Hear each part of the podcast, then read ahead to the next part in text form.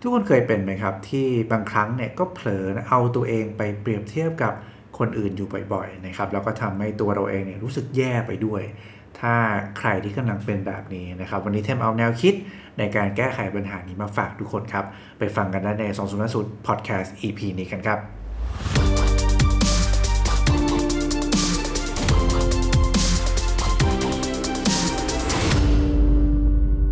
สวัสดีครับ ยินดีต้อนรับเข้าสู่ 2050 Podcast นะครับ Podcast ที่จะช่วยให้คุณหรือค้น และสร้างตัวตนขึ้นมาใหม่ให้พร้อมสำหรับการทำงานในโลกอนาคตครับ วันนี้อยู่กับเทมส์เหมือนเดิมนะครับ ผู้เขียนหนังสือหรือสร้างต่างโต Reinvent ครับ 34 วิธีรื้อค้น และสร้างตัวตนขึ้นมาใหม่ เพื่อพร้อมรับมือการทำงานในโลกอนาคตนั่นเองนะครับ วันนี้นะสิ่งที่อยากจะเอามาชวนคุยกันนะครับเทมเชื่อว่าเราได้ยินกันแล้วเนาะเป็นเรื่องเกี่ยวกับการ รู้สึกแย่จากการเปรียบเทียบตัวเองกับคนอื่นอยู่นะครับ ต้องบอกว่าในโลกที่เราเห็นความเคลื่อนไหวของคนรอบตัวอย่างรวดเร็วตลอดเวลาเนี่ยผ่านทางโซเชียลมีเดียหลากหลายนะครับทำให้บางทีเราในฐานะมนุษย์คนหนึ่งนะมันบางทีมันเลี่ยงไม่ได้จริงๆอะที่จะเผลอเอาตัวเองไปเปรียบเทียบกับคนอื่นๆนะครับที่เขาก็เอาแต่ด้านดีๆ ของตัวเองเนี่ยออกมาแสดงแหละออกมาโพสต์มาแชร์ให้พวกเราเห็นกันอยู่ในทุกๆวันนะครับ ใครที่เคยรู้สึกแย่จากการเผลอเปรียบเทียบตัวเองกับคนอื่นอยู่นะครับ วันนี้เทมจะเอาแนวคิดในการแก้ปัญหามาฝากอยู่ด้วยกัน 5 ข้อทุกคน ซึ่งมาจากบทความที่มีชื่อว่า comparing yourself to others is a sure route to misery นะครับ five ways to turn it into action instead ซึ่งบทความนี้มาจาก ideas.ted นะเขียนโดยคุณ Liz ฟอสเลียนนะครับแล้วก็คุณ Mollie West Duffy เนาะซึ่งทั้งคู่เนี่ยก็เป็นผู้ร่วมเขียนเนาะ co-author นะครับหนังสือเรื่อง Big Feelings นะครับซึ่งเดี๋ยวเราจะไปดูกันนะว่าในทั้ง 5 ข้อเนี่ยมันมีอะไรกันบ้างนะครับไปดูกันเลยนะครับ ข้อแรกครับเขาบอกว่าให้ listen to your strongest triggers นะครับหมายความว่าอะไรหมายความว่าให้คุณเนี่ยพยายามฟังเสียงความคิดของตัวเองว่า อะไรคือจุดชนวนนะที่ทำให้คุณรู้สึกแย่จากการเปรียบเทียบเรื่องนั้นๆนะครับ ซึ่งการที่เราจะหาได้ว่าอะไรคือจุดชนวนนั้นนะครับ เราจะต้องมีสิ่งหนึ่งที่เรียกว่า self awareness ก็คือการพยายามตระหนักรู้ในตัวเองแหละ รับรู้ตัวว่าเฮ้ยตอนนี้ฉันกำลังเปรียบเทียบกับคนอื่นอยู่นะ ฉันกำลังรู้สึกไม่ค่อยดีอยู่นะนะครับ ถ้าเราจับความรู้สึกนั้นกับตัวเองได้นะครับ ให้เราลองถามตัวเองต่อดูครับ ด้วยคำถาม เหล่านี้ดูเนาะยกตัวอย่างเช่นอะไรคือสิ่งที่คนคนนั้นมีอะนะแล้วทำให้ตัวเรารู้สึกว่าเราด้อยกว่าอ่านี่ก็เป็นคำถามที่คุณอาจจะถามได้นะครับ หรือว่าคุณอาจจะถามตัวเองได้ว่า อะไรคือสิ่งที่ตัวเราเองขาดอะนะแล้วไอ้การที่เราจะมีการที่เรามีสิ่งนั้นเนี่ยมันทำให้เรารู้สึกเติมเต็มจริง ๆ หรือเปล่านะ หรือว่าเฮ้ยเราต้องการสิ่งนั้นจริง ๆหรอ นะครับ ถ้าคุณถามตัวเองอะไรแบบนี้แล้วปรากฏว่าคำตอบมันคือเออว่ะฉันอาจจะต้องการสิ่งนั้นนะนะครับคำถามก็คือว่าเฮ้ยแล้วแค่ไหนล่ะนะที่เราต้องการสิ่งนั้นเนี่ยนะครับ ที่เราบอกเราต้องการจริงเนี่ยเราต้องการแค่ไหนล่ะ มันคุ้มค่าพอที่เราจะไปลงมือทำอะไรบางอย่าง เพื่อไขว่คว้ามันมาให้ได้จริงหรือเปล่าครับ ด้วยการถามคำถามเราเนี่ยครับมันจะทำให้เราได้เข้าใจตัวเองมากขึ้นทุกคนเราจะไม่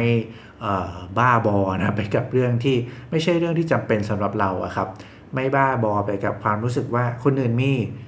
ฉันก็ต้องมีด้วยนะแต่ว่าเราจะคิดนะครับแล้วก็ลงมือทำต่อสิ่งที่เราคิดว่ามันเป็นสิ่งสำคัญสำหรับเราจริงๆนะครับและเป็นสิ่งที่เราต้องการจริงๆนะครับนี่คือข้อที่1นนะครับ ถัดมาครับ ข้อที่ 2 ทุกคนคือ make sure your envy doesn't become malicious นะครับ แปลเป็นไทยผมบิดนิดหนึ่งนะครับ แปลเป็นไทยให้เข้าใจง่ายๆว่าทำให้ความอิจฉาของคุณกลายเป็นพลังงานในแง่ดีครับ ทุกคนลองจินตนาการตามเทมดูนะครับว่าสมมุติว่าเราเห็นใครสักคนใน Facebook แล้วกันเนาะซื้อบ้านใหม่ใหญ่โตเลยนะครับ เวลาคนเราเปรียบเทียบกับคนอื่นอะมันอาจจะมีการเปรียบเทียบได้ 2 แบบนะครับแบบแรกเนาะอาจจะเป็นการเปรียบเทียบแบบแย่ๆนะยกตัวอย่างเช่นเฮ้ยฉันไม่ชอบเลยอะนะไอคนนั้นมันทำไมมันถึงได้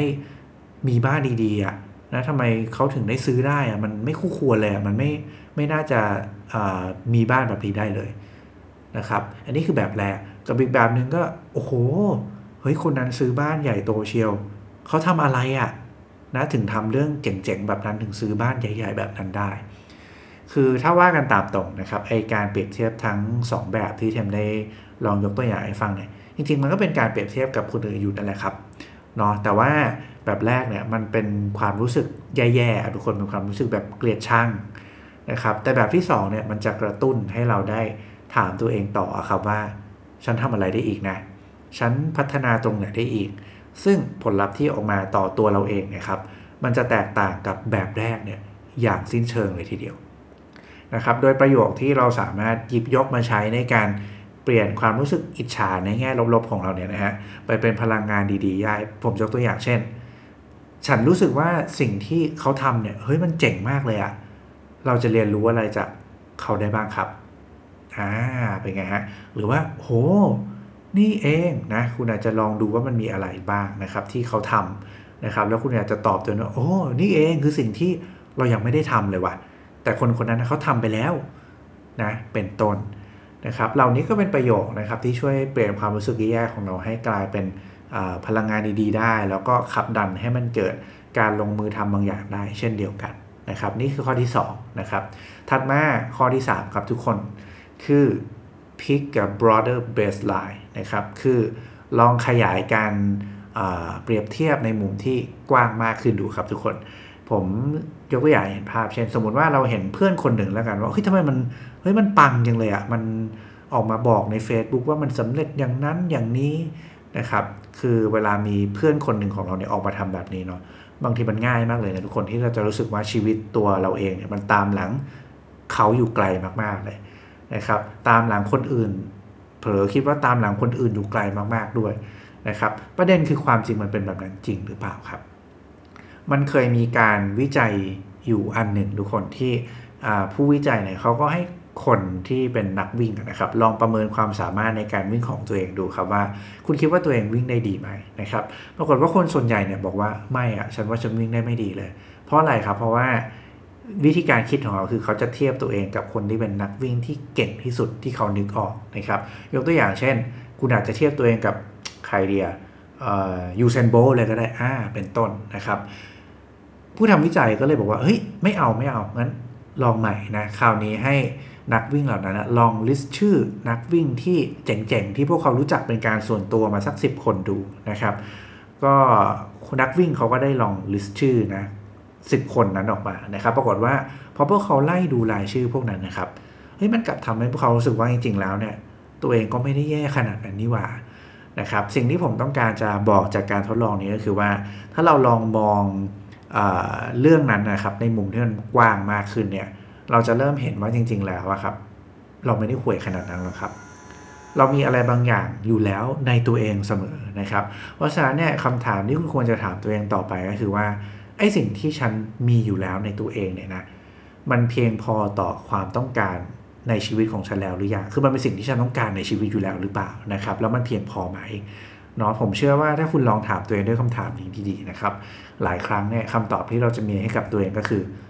มันเพียงพออยู่อยู่แล้วนั่นเองนะครับและนี่คือข้อที่ 3 ครับ ถัดมาครับข้อที่ 4 ทุกคนคือ compare the nitty gritty นะครับคือเอา้า ถ้าคุณอยากเปรียบเทียบนักใช่ไหมนะฮะงานให้คุณลองเปรียบเทียบจุดสำคัญเข้าไปด้วยเลยนะครับไม่ใช่ดูแค่ผลลัพธ์ผิวเผินที่เราเห็นนะซึ่งไอ้จุดสำคัญที่ว่าเนี่ยไอ้คำว่า nitty gritty เนี่ยคือจุดสำคัญเนี่ยนะครับที่ว่าเนี่ยมันคืออะไรบ้างยกตัวอย่างเช่นอาคุณลองคิดตามดูเลยสิว่าชีวิตในแต่ละวันของคนคนนั้นเนี่ยที่คุณคิดว่าเขาเก่งเขาประสบความสำเร็จแล้วคุณเปรียบเทียบอยู่เนี่ยชีวิตในประจำวันของเขาเลยมันเป็นยังไงบ้าง นะที่คำที่คุณลองที่ที่ผมพูดคำถามเนี้ยนะให้คุณลองคิดตามเนี่ยเพราะว่า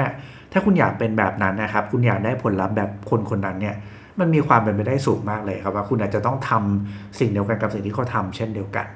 นะครับ เพราะฉะนั้นนี่คือสาเหตุว่าทำไมให้คุณลองนึกดูว่าชีวิตในแต่ละวันของคนคนนั้นเป็นยังไง เพราะนั่นมีโอกาสที่มันจะกลายเป็นชีวิตของคุณด้วยนะครับ จากชีวิตที่คุณได้ลองนึกถึงมันเนี่ยนะฮะ ส่วนไหนของมันอะที่คุณอยากได้ครับนะนี่คือคำถามถัดมาเนาะจากชีวิตที่คุณได้นึกถึงนั่นนะครับ ส่วนไหนของมันที่คุณอยากได้ครับเนาะคำถามถัดไปครับ แล้วส่วนไหนล่ะที่คุณไม่อยากได้ ส่วนไหนล่ะที่คุณไม่อยากได้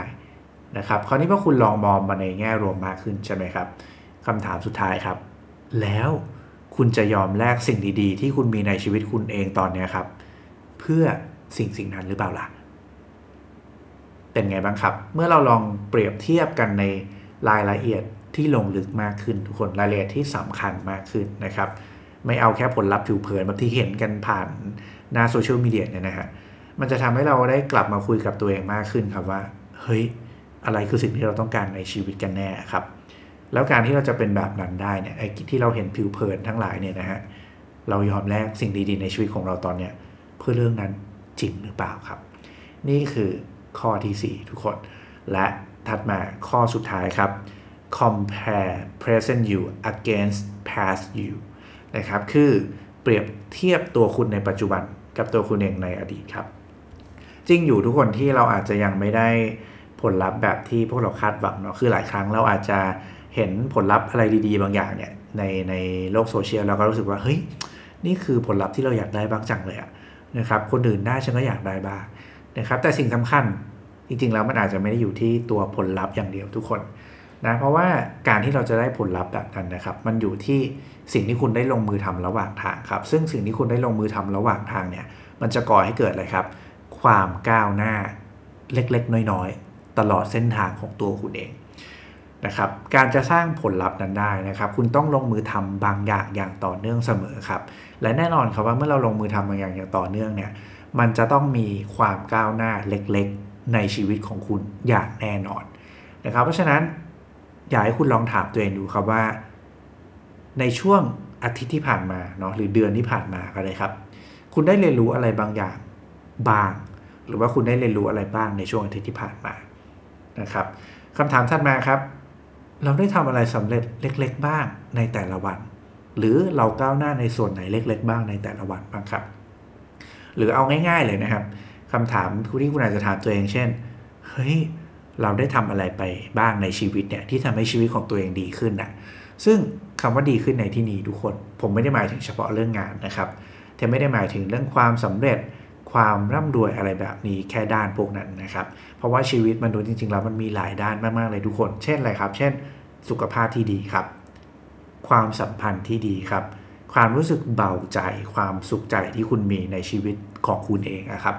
นี่คือด้านอื่นๆในชีวิตที่คุณได้ทำให้ชีวิตคุณก้าวหน้าอยู่แล้วเพียงแต่ว่าคุณอาจจะไม่เคยกลับมานึกถึงมันนะครับ มามองย้อนมันถึง จุดเล็ก ๆ ที่ทำให้ชีวิตของคุณดีขึ้นดีขึ้นในทุกๆวันด้วยนั่นเอง